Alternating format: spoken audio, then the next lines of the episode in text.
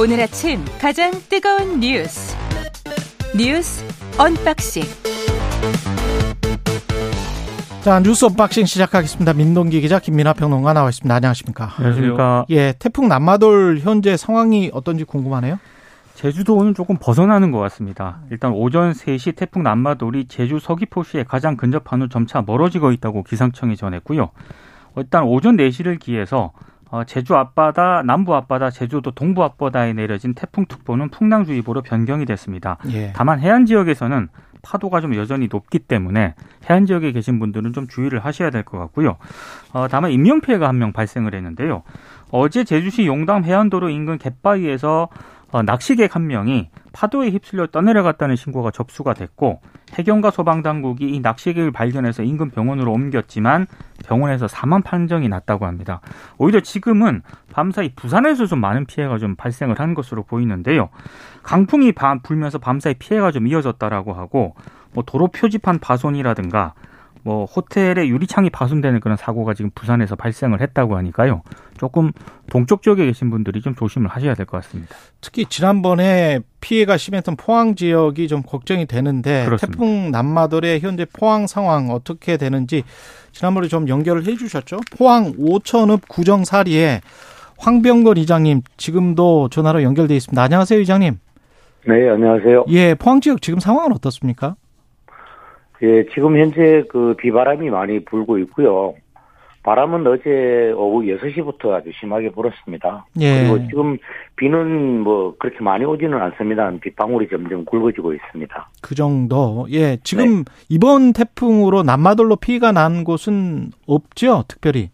네, 추가 피해는 없는 걸로 알고 있습니다. 예, 복구는 어느 정도 됐습니까? 지난번 흰남도 때문에? 네, 지금 상수도나 뭐 가정 세대의 전기는 거의 복구돼서 주민들이 좀 불편하지만 이용할 수 있고요. 예. 공동 전기가 지금 현재 복구가 되지 않아서 계단이라든가 뭐 아파트 마당이라든가 이런 뭐 조명이 전혀 없고 또 관리사무소나 이런 부대 시설들이 전부 지금 전기가 공급되지 않는 상황이고요.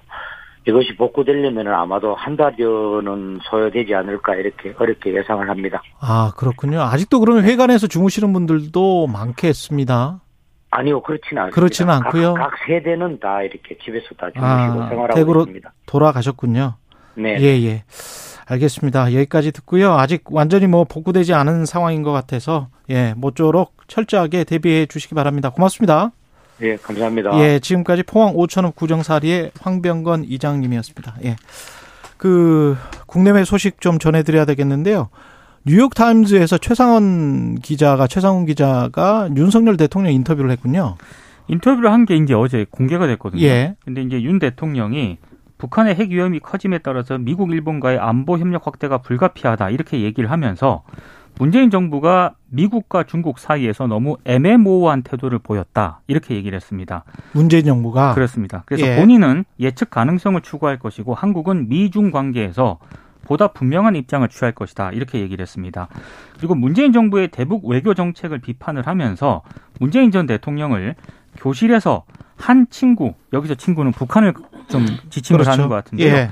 한 친구에게만 집착하는 학생의 비유를 하기도 했습니다. 음. 그리고 북한의 도발을 억제하기 위해서는 미국의 해구산을 포함한 모든 수단과 방법이 담긴 패키지를 미국과 함께 마련할 준비가 되어 있다. 이렇게도 강조를 했고요. 해구산을 포함한 그렇습니다. 그리고 김정은 북한 국무위원장에게는 비핵화를 선택을 한다면 밝은 경제적 미래가 기다리고 있다는 것을 알았으면 좋겠다. 이렇게 얘기를 했는데 다만 이 미중 관계 악화 속에서 중국의 불편한 시선을 좀 의식을 한 것 같습니다. 그래서 한미일 안보 협력이라는 것은 북핵 위협에 대응하기 위한 것이지 중국이나 다른 나라를 대상으로 한 게 아니다. 또 이런 점을 강조를 하기도 했습니다. 그러니까 이게 이제 전 정권의 대북 정책이나 이런 것들을 현직 대통령이 뭐 비판할 수 있겠죠. 그리고 그 비판을 토대로 해서 이 정권에서 이제 추진하는 대북 정책의 정당성이나 이런 것들을 얘기할 수 있겠는데 다만 저는 그 정세가 여러모로 이제 변화한 상황에서 그 변화한 상황에 맞춰서 이제 전략을 가지고 오고 그것을 이제 추진하는 것이 필요한 건데 지금 이제 해외 외신을 통해서 내놓아 내놓는 게 아, 바람직한 메시지인가 이런 거에 대한 의문이 있습니다. 그래서 지금 오히려 필요한 거는 어, 북한이 어쨌든 이 태도를 계속해서 바꾸고 있고 좀 더 상황을 악화시키고 있는 거에 대해서 어떻게 대응할 거냐 여기에 방점을 찍히는 게 방점을 찍는 게 좋다고 생각하고요.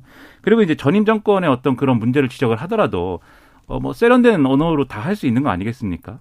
근데 이제 예를 들면은 뭐 전임 정권도 노력을 했겠지만 결과가 좋지 않았고 그러한 결과가 좋지 않았기 때문에 다른 해법이 필요하다든지 뭐 이렇게 갈 수도 있는 건데 음. 어, 학급의 상황에 비유를 해서 이제 어떤 친구에게 집착을 했다 이렇게 얘기 표현을 하는 것이 학교에서 그렇죠. 이 격에 맞는 교실에서 한 학생에게만 집착하는 학생.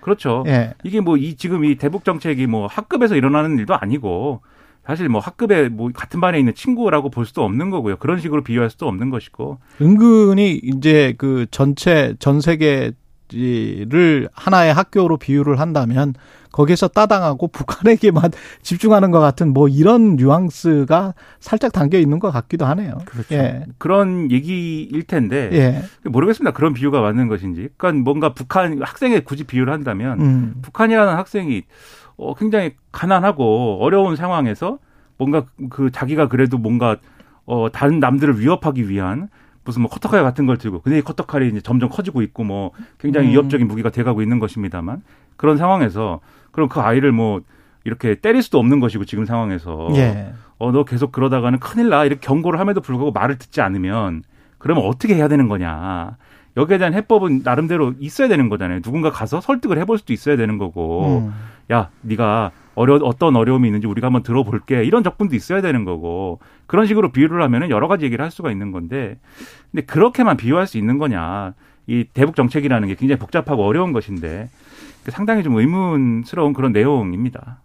근데 전체적인 뉴욕 타임즈의 맥락이나 뭐 그런 것은 그게 전혀 아니었거든요. 근데 이제 국내 언론이 지금 마침 또 이게 공교롭게 시점이 문재인 대통령이 퇴임 후에 처음으로 현안에 대한 입장을 내놨는데 그게 대북 문제 이슈였고 네. 거기서 뭐라고 했죠?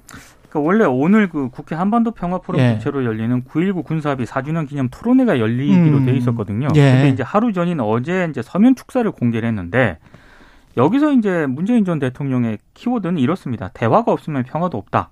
그리고 신뢰는 남북 간에 합의한 약속을 지키는 데서부터 시작이 될 것이다. 이렇게 음. 얘기를 했습니다.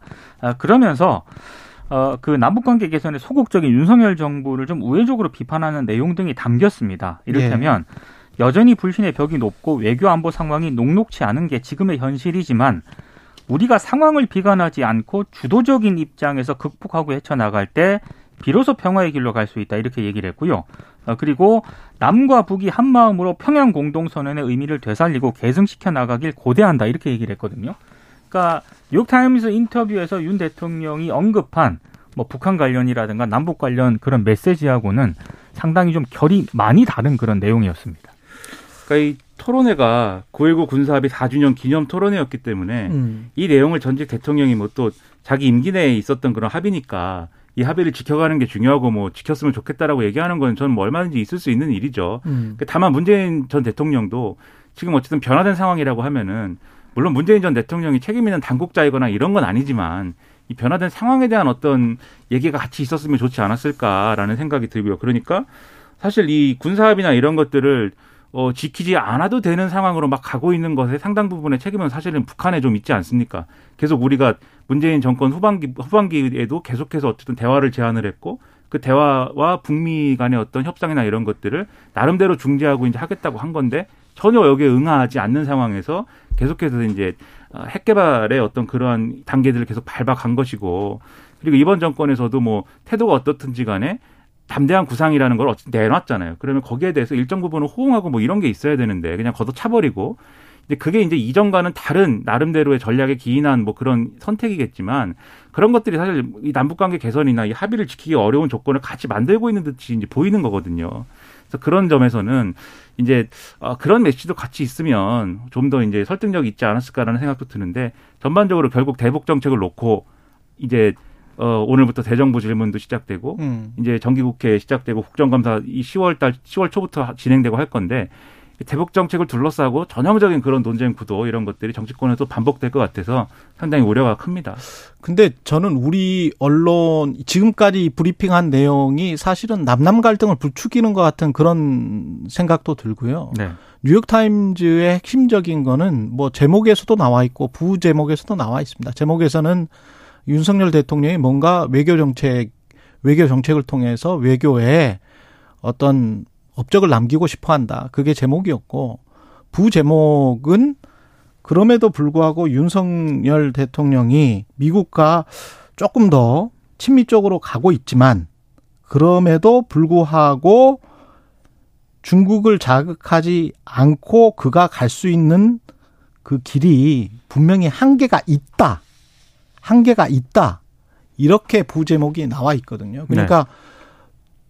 조금 더 국제 관계 속에서 우리가 남북 관계를 생각을 해보면 이 뉴욕 타임즈의 이 부제목이 문재인 대통령을 억제했던 또는 억압했던 그 문재인 정부를 억압했던 그런 지금 국제 관계랑 똑같은 것이고 지금 상황도 마찬가지인 것이죠. 근데 그거를 전혀 생각을 하지 않고 한국에서 뭘 이제 정부가 바뀌었다고 이렇게 제안을 하니 뭐 북한에서 받아주고 중국은 미국과의 태도를 어떻게 달리하고 그렇게 할 수는 없는 거잖아요. 그러니까 뉴욕타임스 그러니까 인터뷰를 예. 보면은 음. 아까도 잠깐 언급을 해드렸지만 어, 중국을 상당 부분 좀 의식한 측면은 있어요. 윤 대통령이 그 그렇죠. 뉴욕타임스 인터뷰하면서 예. 그리고 문재인 전 대통령도 그 서면 축사 내용을 보면은 북한 역시 거듭된 합의를 저버려서는 안 된다. 합의 준수해야 된다 이런 내용이 있거든요. 음. 그러니까 방점을 어디에 둘 것인가 이게 조금 차이가 있긴 한데 어찌 됐든 뭐 중국이라든가 북한에 대해서 조금 더 의식을 하고 또 비판도 음. 하고 이런 내용 분명히 있습니다. 예. 예. 지금 뭐, 어, 남마돌 하고, 예, 뉴욕타임즈 인터뷰 했는데 시간이 많이 지나갔습니다. 국민의힘 윤리위에 이준석 추가 징계 절차 우리가 지금 이야기했던 대로 지금 되고 있는 거 아니에요? 그러니까 이준석 전 대표가 음. 지난주에 예상을 하지 않았습니까? 예. 어, 윤석열 대통령이 해외 순방할 때 그때 아마 자기를 도로낼 그런 그런 뭐 제거할 그런 준비를 하고 있다라고 전망을 했었는데 실제로 그렇게 되는 것 같고요. 주말인 어제 국민의힘 윤리위원회가 국회에서 3시간 동안 전체 회의를 열었는데 이준석 전 대표 징계 절차 개시를 결정을 했습니다. 아무래도 원래는 28일로 예정이 돼 있었는데 어제 개시 결정을 했다라고 하는 거는 어 28일 날뭐 징계를 뭐 한다거나 이럴 가능성이 굉장히 높다는 그런 얘기인데요. 음. 어, 일단 그 국민의힘 윤리위원회는 이준석 전 대표가 윤 대통령하고 이른바 윤핵관을 비판을 하면서 사용했던 표현이 있지 않습니까? 양도구육, 신군부 이런 표현들이 당원 당규에 위반된다고 일단 판단을 한 것 같습니다. 여기에 대해서는 일단 이준석 전 대표가 어제 SNS에 글을 올렸는데 어, 표현의 자유가 명시된 유엔 인권규범 19조를 유엔에서 인권 관련 활동을 평생해온 윤리위원장에게 바친다. 상당히 좀 비꼬는 그런 그런 내용이고요. 예. 어, 그리고 이준석 전 대표에 대한 징계 수위는 아무래도 28일 윤리위 전체 회의에서 정해질 가능성이 높은데 이항희 위원장은 아직은 뭐 결정된 건 없고 일정은 음. 추후에 결정하겠다라는 입장을 밝혔습니다. 그러니까 이게 뭐 이 자리에서 여러 차례 이것의 의미에 대해서는 이제 해설을 했는데 그렇죠. 그러니까 이게 뭐 새로운 소식입니다만 전혀 새로운 소식 같지 않죠. 이미 예상된 바 있는 내용이기 때문에. 근데 이제 저는 원론적으로 어떤 당에서 어떤 당이라는 정치 결사체에서 어떤 이제 구성원을 징계를 할 때뭐 음. 상당히 어떤 좀 강한 어떤 그런 규율을 가지고 징계를 할 수 있다고 봅니다. 그건 뭐 할 수 있죠 당이. 근데 지금 이준석 전 대표에 대한 징계가 자연스럽게 받아들여지지 않는 것은 첫째로 이제 어 이게 다른 그러면 이 다른 사람들이 징계를 받을 때도 음. 이준석 전 대표가 뭐 이렇게 뭐 이런 말을 한 것을 가지고 그리고 또는 어, 경찰 수사 결과조차도 나오지 않은 어떤 의혹을 가지고 이 정도로 징계를 한 일이 있는가 이전에 그리고 같이 같은 시기에 징계를 받은 사람들도 이 재판에서 유죄 나온 사람도 징계하는데 뭐 그렇게 신속하게 안 했었거든요. 질질 끌고 그랬었거든요. 근데 그런 형평성과 비교해 보면은 이준석 전 대표한테 특별히 더 어, 이렇게 불이익을 안기는 거 아니냐라는 얘기가 가능하다. 음. 첫째로 이렇게 보이고 둘째로 일정과 관련돼서 뭐 이런 발언이 나온 직후에 예를 들면은 뭐 어, 징계나 징계나 이런 것들로 갔으면은 또 모르겠는데 지금 일정이나 이런 것들이 상당히 자기적이지 않습니까? 이준석 대표가 뭐 경찰 조사를 받고 그 다음 날 이제 징계 개시를 결정을 하고 그리고 28일 날 가처분 신문이 진행되는 날에 공교롭게도 윤리가 같이 잡혀, 잡혀 있는데 이 가처분 심리기를 미룬 거는 국민의힘 측의 주장에 의한 것이고 이런 것들을 다 연결시켜 보면은 이준석 전 대표를 어, 뭐 정리하기 위한 그러한 윤리 일정이다. 이렇게 볼 수밖에 없는 거여서 그러면 이런 게 과연 국민들이 볼 때는 어떻게 비치겠느냐. 상당히 좀 의문스러운 일이에요. 네. 예. 국민의힘 원내대표 선출이 오늘 예정돼 있는데 주호영, 그 다음에 이용호, 이파전인데 아무래도 주호, 주호영이 될 것 같다. 이런 게 이제 언론에 보도드리고 영빈관 신축 관련해서는 계속 논란이 되고 있습니다. 대통령실 고위 관계자도 몰랐다고 하고. 네. 예. 중앙일보 보도를 보면은 거의 뭐 언론 보도를 통해서야 나중에 이제 알았다라는 게 뭐 중앙일보 보도 내용인데요. 근데 그럼에도 불구하고 일부 언론들의 비판은 계속 이어지고 있습니다. 그러니까 이게 계속 대통령실이 정확한 해명을 하지 않는다는 그런 내용이거든요. 그러니까 윤 대통령의 결단만 계속 강조를 하고 있고 오히려 그 자세한 어떤 결정 과정이라든가 이런 것들에 대해서는 여전히 좀 음, 정확한 해명을 하지 않고 있다 이렇게 지적을 음. 하고 있기 때문에 아마 이 문제는 오늘 대정부 질문에서도 계속 얘기가 될 것 같습니다. 그러니까 이게 뭐 지난주에도 말씀드렸지만 영빈관이 필요할 수 있고 그리고 그 필요하다면은 돈을 들여서 뭐 신축을 할 수도 있겠죠. 그리고 거기에 대한 예산이 얼마나 쓰이는 게 적정하냐 이거는 국회에서 다룰 문제고 논쟁을 하면 되는데 문제는 이게 어떤 어 일관된 어떤 계획이라든지 어, 그런 거를 갖고 나오는 거라기보다는 뭔가 이례적으로 뭔가 이렇게 어 좀 이렇게 계획성이 있지 않게 돌발적으로 나오는 어떤 이슈처럼 지금 다뤄지고 있다. 이게 상당히 저는 의문이 큽니다. 그러니까 애초에 대통령실을 이전한다라고 했을 때 애초에 계획이 있었던 거 아닙니까? 예를 들면 청와대 뭐 영빈관을 쓴다든지 음. 또는 뭔가 대안적인 뭔가를 구상을 했을 텐데 대통령도 그런 이야기를 했었고. 그렇죠. 예. 그리고 정 안 되면 뭐 예를 들면 뭐 신축을 할 수도 있겠는데 그건 당장은 뭐 논의하지 않고 뭐 이렇게 정리를 했던 그렇죠. 건데 예. 그게 왜 갑자기 이제 지금 와서 신축을 해야 된다라는 얘기로 나오게 된 것인지 그리고 그 과정과 계획에 대해서 왜 대통령실의 참모들은 잘 몰랐다라고 몰랐다라고 하니 그렇죠 하는지. 얘기를 하는지 그리고 이 900억 가까운 돈이 이미 예산안이 책정이 됐는데 그렇죠. 그리고 이 이슈 자체가